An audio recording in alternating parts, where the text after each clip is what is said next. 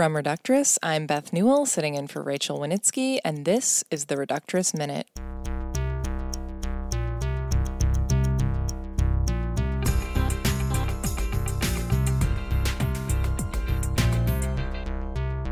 On this week's episode, we'll hear pieces read by Karen Chee, Grace Perry, and Jasmine Pierce.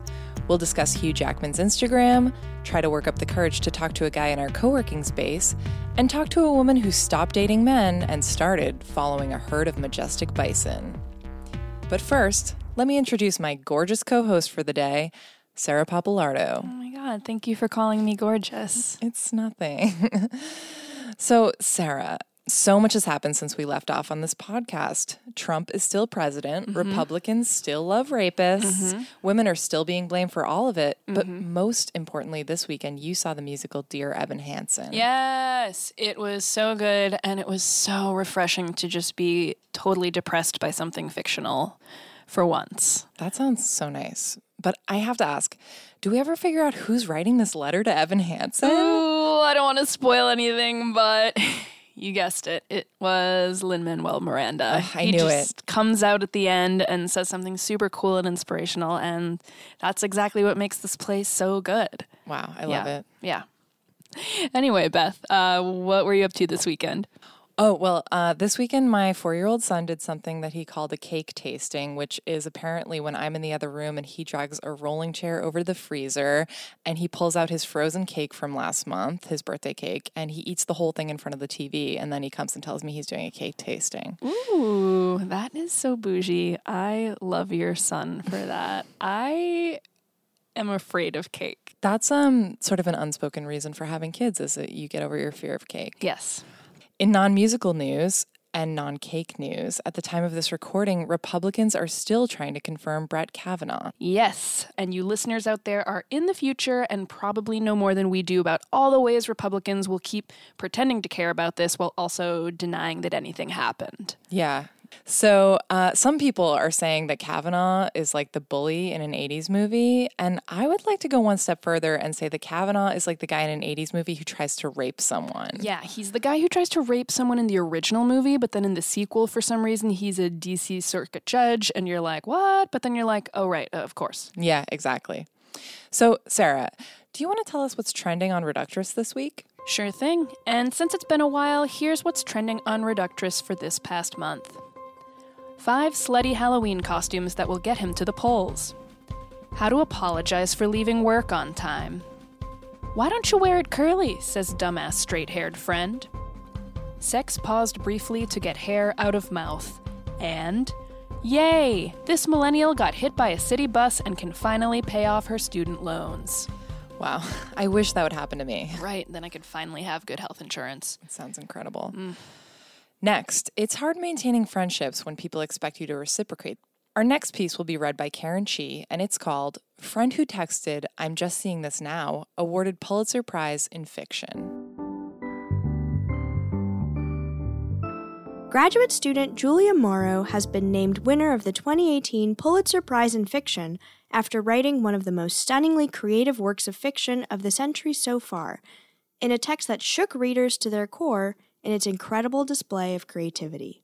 I'm just seeing this now as an exploration into how deeply a work of fiction can both entertain and offend, says Amy Gonzalez, one of the first recipients of the text.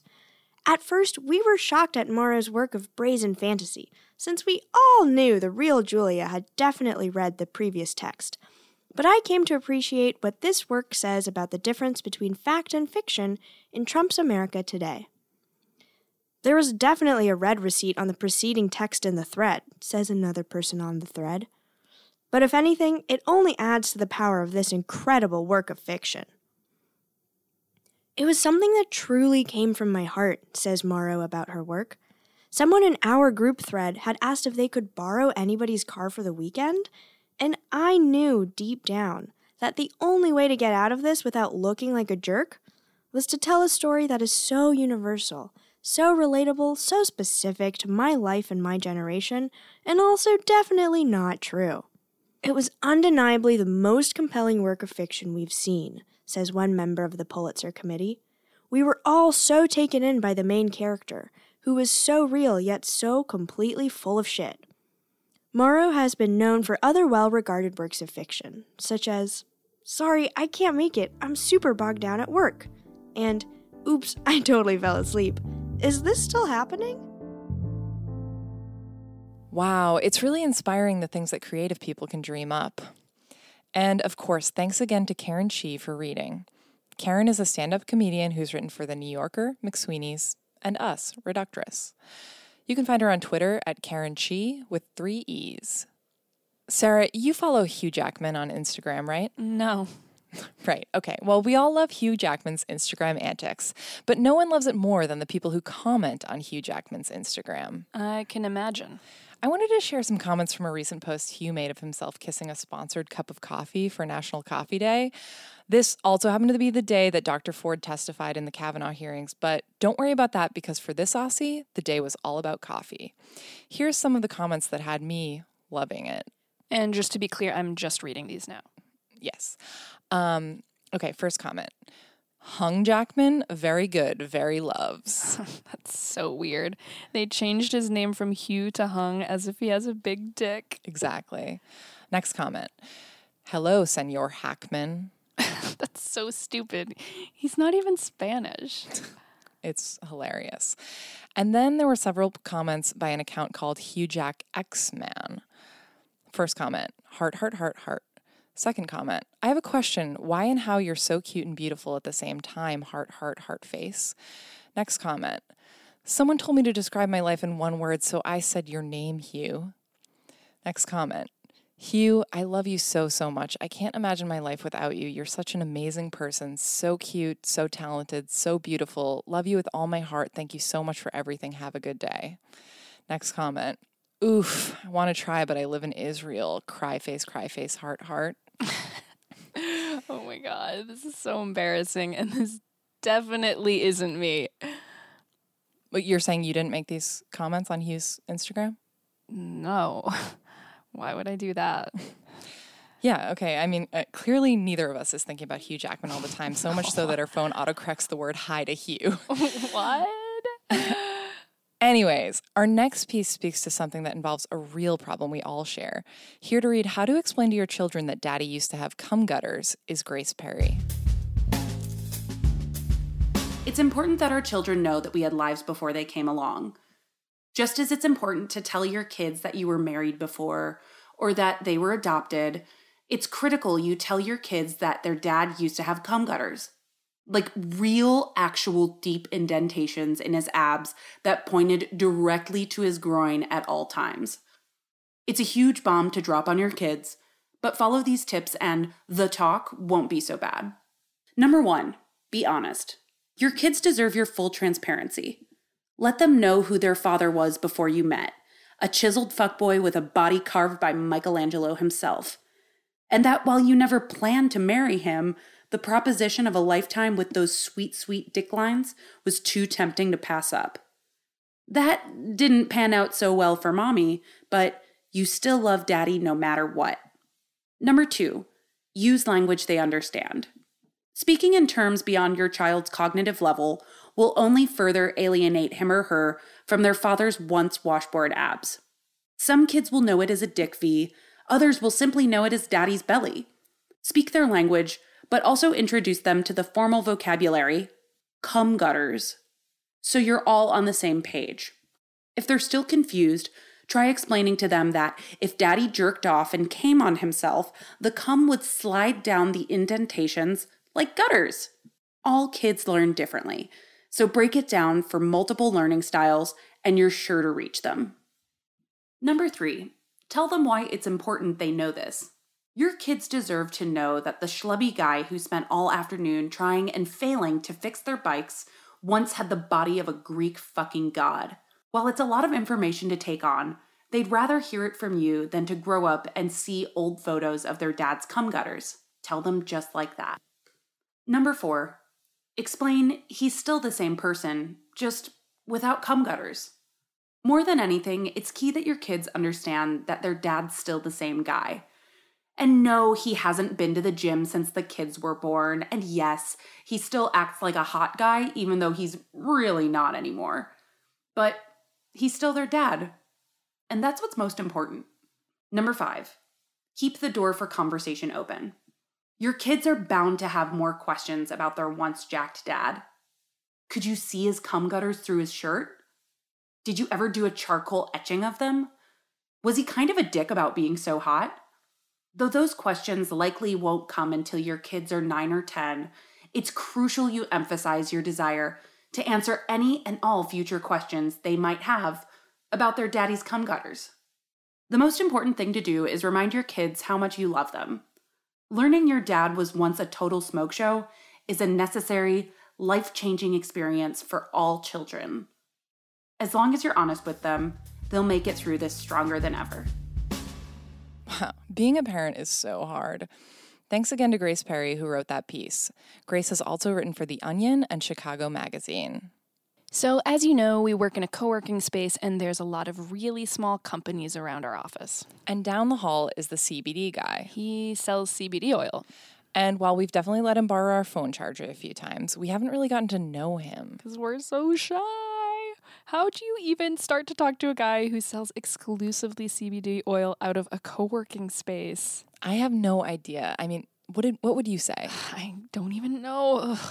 I guess I'd say something like.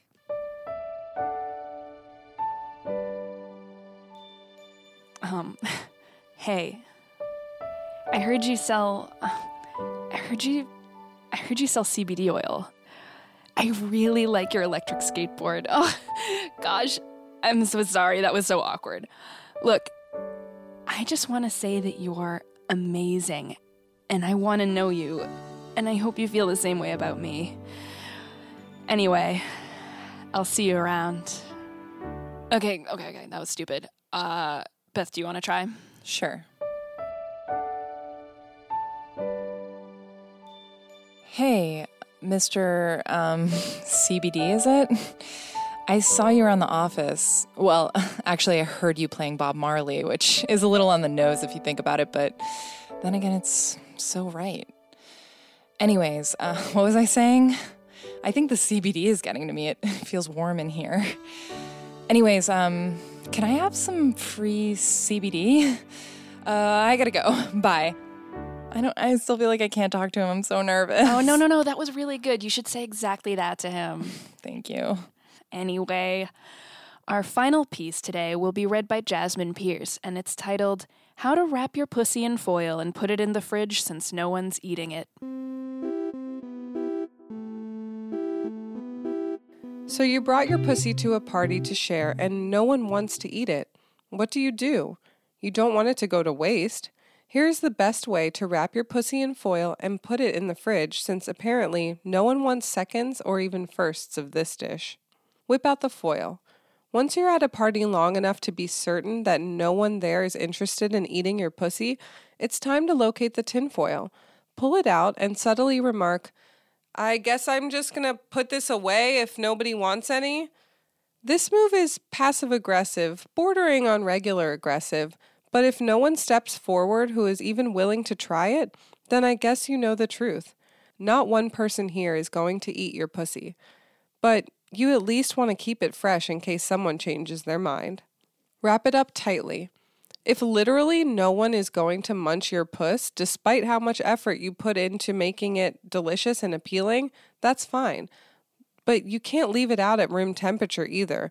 You don't want it to dry out while it's waiting to be eaten, so make sure to wrap the foil tightly and pinch the edges very carefully to avoid pinching the pussy itself. Ouch. Once it's tightly sealed to the point where no air can touch it, announce one more time that your pussy will soon no longer be available for chowing down on. If you still have no takers, don't feel bad. It's probably not personal. Make sure there's enough space in the fridge. Every pussy is a different size and shape, so make sure that once it's ready for storage, the fridge can actually fit your pussy in it. Move some things around to make space for it if necessary. Hurry up, you want to get it in there before it loses its form and no one wants it ever again. Once it's in there, you're free to rejoin the party and gently remind people, My pussy is actually still here in case you'd like to try it. Hopefully that works, but if not, there's still another option. Consider the freezer. If it seems like no one is even going to consider eating it for like a very long time, consider putting it in the freezer. You don't want to give up hope, but you also want your pussy to last as long as possible in case one person finally says, You know what I'm really craving right now? Your pussy. Just remember, your pussy is not microwavable. So, next time you're at a party and no one seems to be interested in eating your delicious pussy, go ahead and wrap it up for another day. Also, maybe take your pussy to a party where it is appreciated because it is definitely delicious and people would love it if they just tried it. Thanks to Jasmine Pierce, who also wrote that piece. Jasmine writes for The Tonight Show and is a former editor at Reductress. That's all the news for this week. But before we go, here at Reductress, we love to celebrate inspiring women. So today we're having a chat with Marcy London, a woman who, after years of failed relationships, chose to stop dating men and instead follow a herd of majestic bison. Welcome to the show, Marcy. Thanks so much for having me on. Of course. So, Marcy, tell us a little bit about what motivated your choice to give up dating. You know, I was just having a really rough time. Modern dating is so exhausting. But one day I realized that it didn't have to be like this. I could fill the time I spent pointlessly dating with something more rewarding, like following a majestic herd of American bison. Okay, but that's like a little crazy, right? Like you must have a job or something. Um, they actually let me take a sabbatical specifically to follow the bison. Hmm. So, is it weird not having any kind of male attention when you're out on the prairie? Honestly, I don't have guys hitting on me all the time, and I don't feel like my self worth is tied to how many guys I match with on Tinder. Although I will say, Guard has been a little hoovesy with me lately. I'm sorry, who's guard? Oh, he's the hot male bison that charged my car last week. that sounds dangerous. Mm, no, that's just the beautiful mystery of nature. So, do you think you'll ever re enter society and start dating again? Right now, I'm having a good time seeing the country right behind this incredibly gorgeous, muscular herd of bison. Mm. Have you ever seen a bison close up? They're just pure lean muscle. Mm. Sounds like you want to eat them or something. Uh, no, I, I just want to fuck them. all right, Marcy. Uh, that's all the time we have for today. Thanks for spending your minute with us. If you have another minute, visit us at reductress.com for more incredible content, including this teacher was taking three buses to work, so her students surprised her with better public transit infrastructure. Four Halloween costumes that'll make them say, Oh, cool, yeah, I haven't seen that show. How to ruin someone's life by not appointing them to the highest judicial position in the nation. I can't believe that guy would treat women like that, says guy who treats women like that. And six recipes that will make him say, Shit, Susan, this is actual poison, and then he die. And if you like our content and want more content, go over to reductress.com and don't forget to subscribe on iTunes and leave us a review. And if you're looking to support this podcast, we're back on Patreon posting exclusive content.